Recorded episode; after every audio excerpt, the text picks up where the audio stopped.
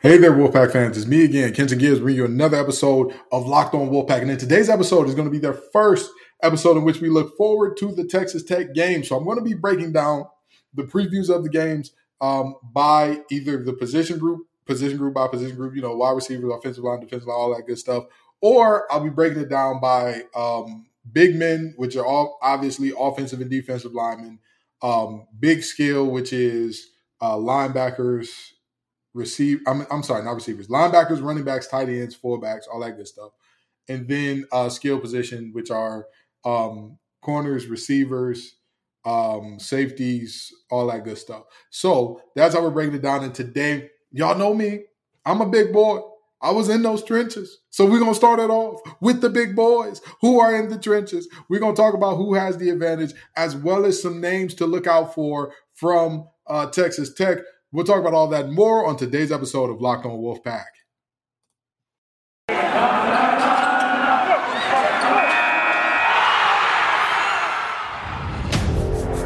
You are Locked on Wolfpack, your daily podcast on the NC State Wolf Pack. Part of the Locked on Podcast Network, your team every day.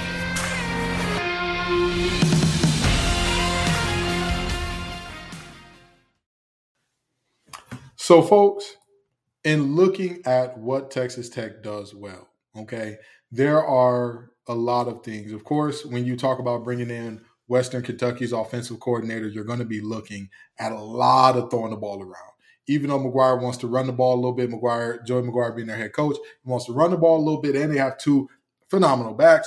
They're going to want to spread the ball out even with Shaw Hurt. So the question becomes, who has the better units as far as these units go? Now, I will say this. If I am looking at Texas Tech in terms of who they are, what they're bringing back, all that type of stuff, they're bringing back a decent amount, or they have shown a decent amount of very good pass protection this year so far. Like, there's no mistaking that. There's no faking the funk there. They have shown the ability to play very well in terms of holding up against really situations where boxes are overloaded against them or whatever the case may be, because number one, the run and shoot gets the ball out like that, but also they're very good technicians. They're good technicians, okay? And that offensive line, they've got a fairly experienced group, but the reality is, again, it's not going to be an easy task to get around them. But when you look at our offensive line, you're looking at one of the most experienced groups in the nation, period.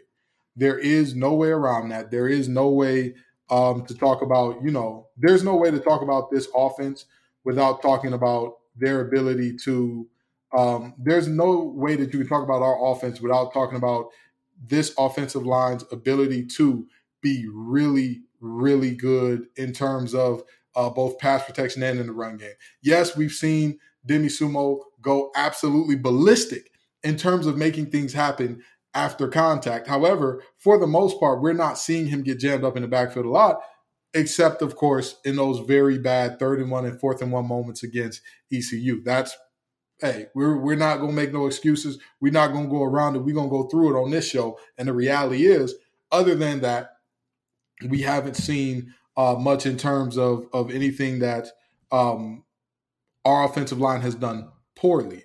But now back to Texas Tech's offensive line. Like I said, they've got a mix of things going on there. They've got some very young players. They also have some guys who have played a ton of snaps. If you're looking at Weston Wright, he's played, I want to say, like, he's been there for 3 or 4 years, been playing a ton of games. And Caleb Rogers, their left tackle as well. Again, another guy that has played an absolute ton of games. Their youngest guy, their most inexperienced guy that's starting on the offensive line is, I believe, Monroe Mills, the right tackle. But again, this is a group that they're losing 3 of 5 from last year. However, they do have some guys who, I mean, they're supposed to be good. This is not an offensive line that anybody's expecting to be just god-awful. And, you know, this is going to be a very easy time for NC State to walk all over them. This offensive line has looked good so far. They've looked good so far. There have been some questions about their run blocking, but that's always going to be the case in these types of offenses. Always going to be questions about the run blocking in these types of offenses. However, they have looked good in pass protection. But the same thing that I'm about to say about NC State also goes to Texas Tech.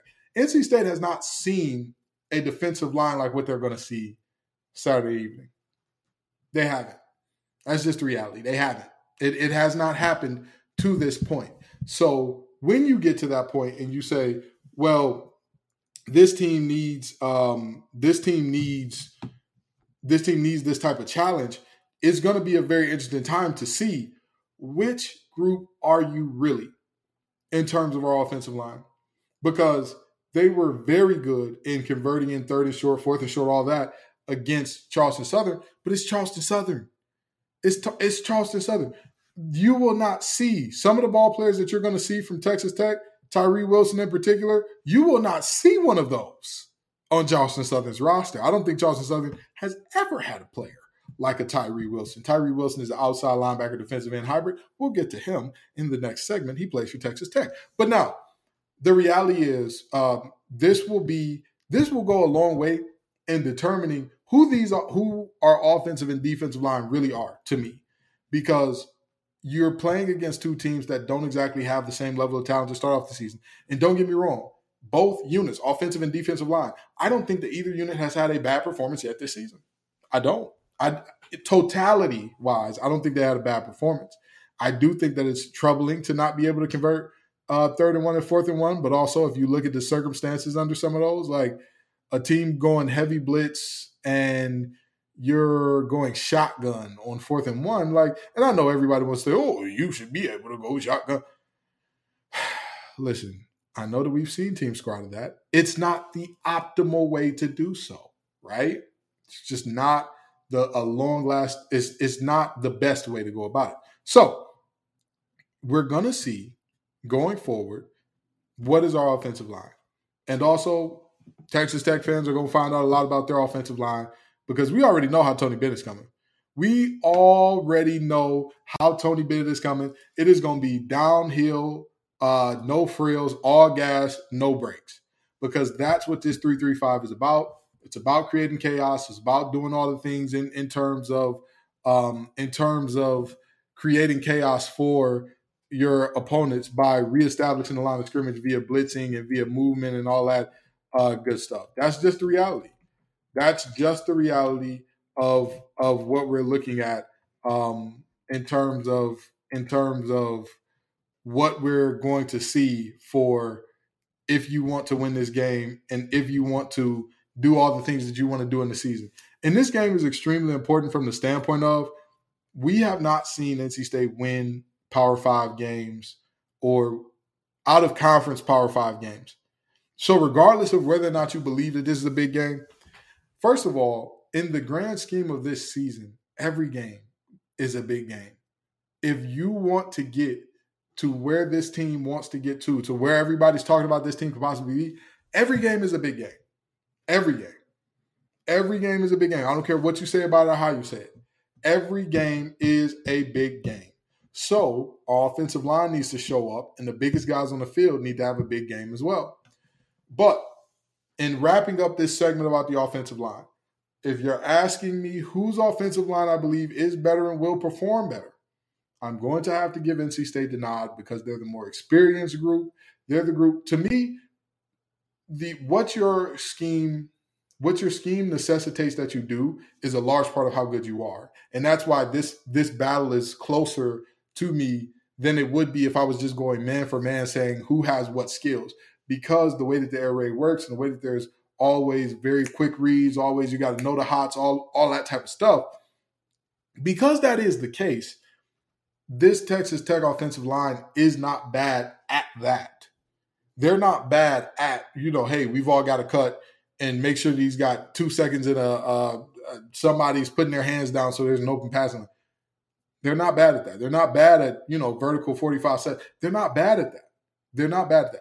But all of the things that NC State asked their offensive linemen to do, again, I've seen them done well. I have not seen this offensive line unit have a bad game in any regard in totality of the game. Again, moments, yes. The as I've already talked about, the short yardage, yes. Have not seen an entire bad game out of this unit. So that's just that's just my belief there. And I'm not trying to gas this offensive line up. I'm just saying. And speaking of gas, I got to talk to you all about the Upside app.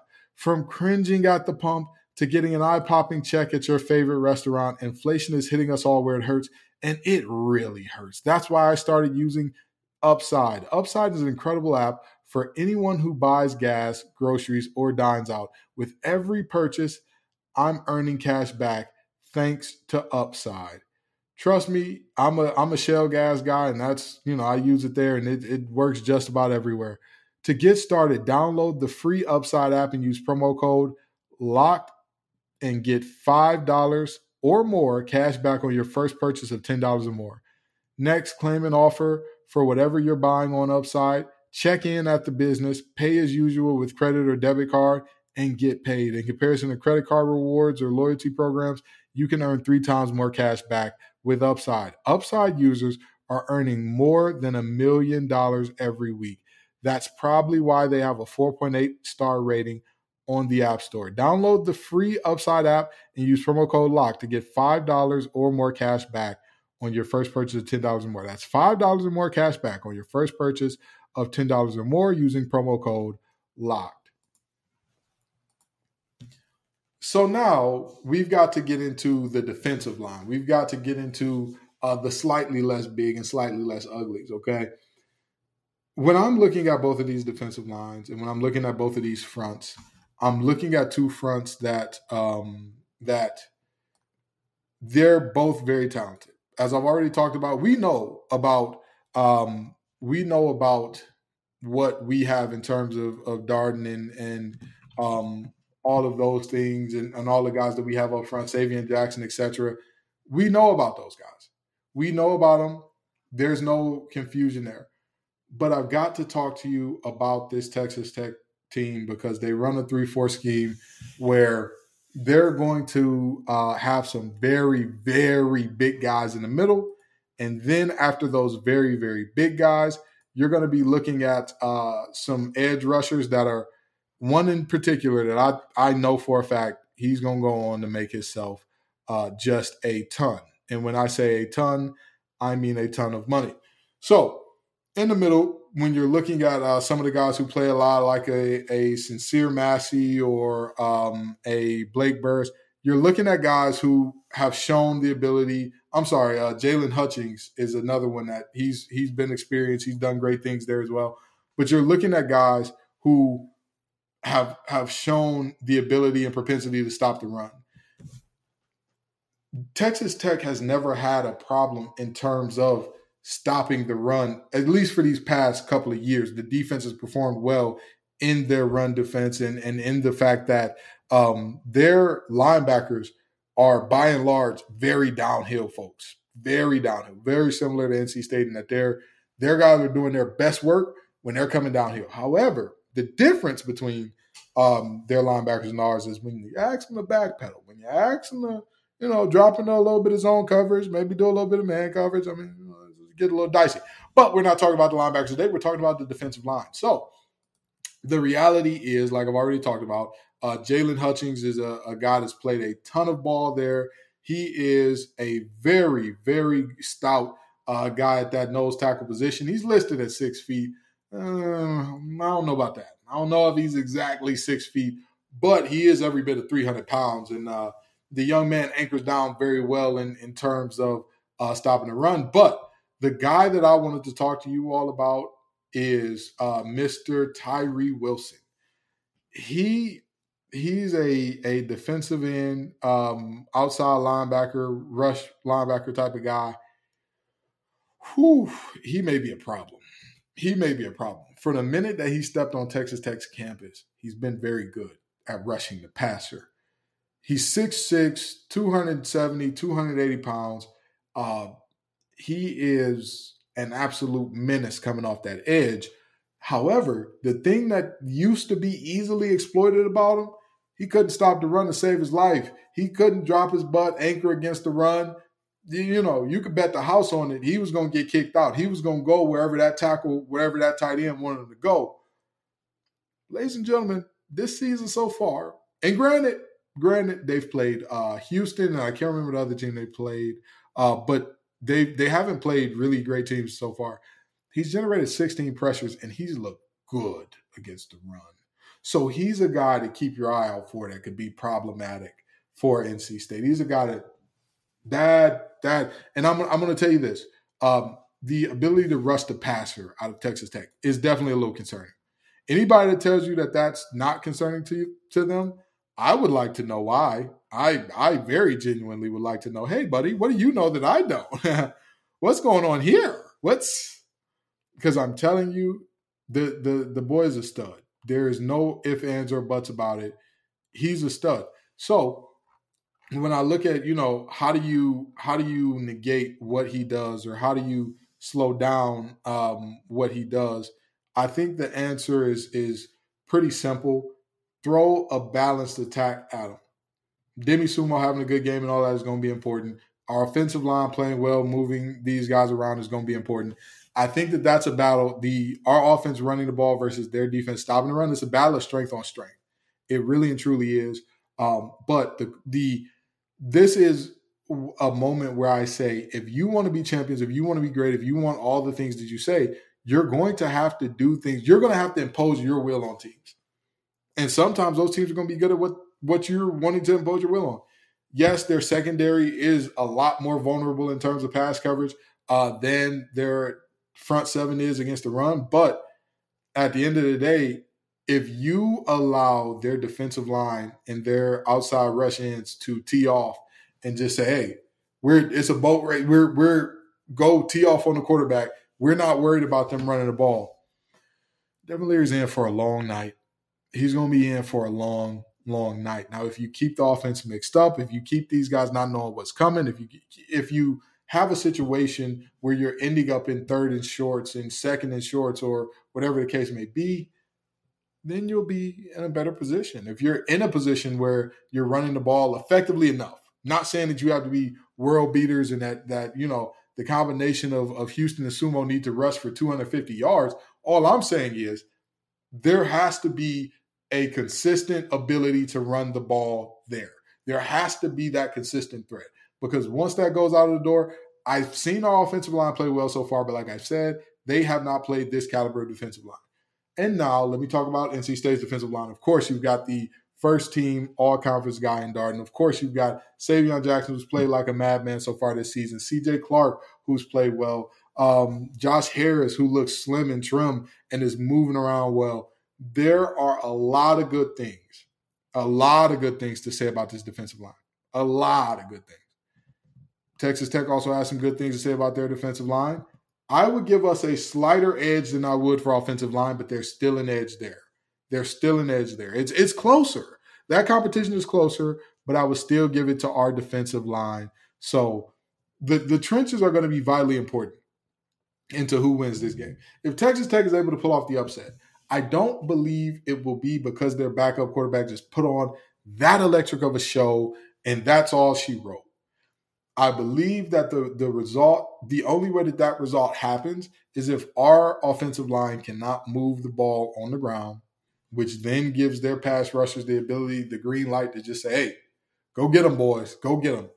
And I'm telling you, that is like wearing ribeye steak draws and New York strip steak pants to the Serengeti. It's not going to be good for you. Not going to be a great time. Okay, it's just not. It's not. So give me just a second. We'll have a word from our sponsors, and we're going to land this thing, all right? So we're back. We're about to land this thing, but I hope that I've encapsulated a little bit of what we've got here. Texas Tech has a very new offensive line. 3/5 of their offensive line from last year is gone. While these guys that they have now are experienced, they don't have a ton of experience playing together, which is a very stark contrast from our offensive line, which has a bunch of guys who seem like they've been in college for forever and a day, all coming back and all playing good ball together. And this game will answer a lot of questions as far as what we are up front on the offensive line. Defensive line, that's a little bit different of a situation simply because that this scheme, it doesn't necessarily negate defensive lines, but it makes it a lot harder to make plays. Like there are certain schemes where it's like making plays against this scheme is it's tough to say the least. So I'm not sure what we'll see in terms of the game and all that good stuff. We're all just giving anybody who, swears that they know something and all that good stuff. They're telling you what they believe will happen, what the history of it has shown us should happen.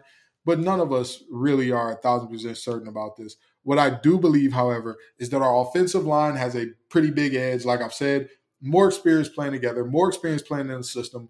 It's just a much more familiar with what's going on type of situation. Our defensive line, they got some studs over there. That is a strength of that team. That defensive line, those guys up front, that is a strength of their team. But even there, I would give us a slight edge, a very slight edge. So we'll see how that manifests itself. I'm not giving y'all a prediction until game day, all right? Y'all, my game day shows look a little ashy, but that's my fault because I upload them too close to game time. Don't worry. As soon as you wake up, that show, the game day episode, will be available to you this week. And I got a little bit of help to help me break down all things NC State and Texas Tech. All right. Thank y'all so very much for coming out, Wolfpack Nation. Peace and love, y'all. And as always, go Pack.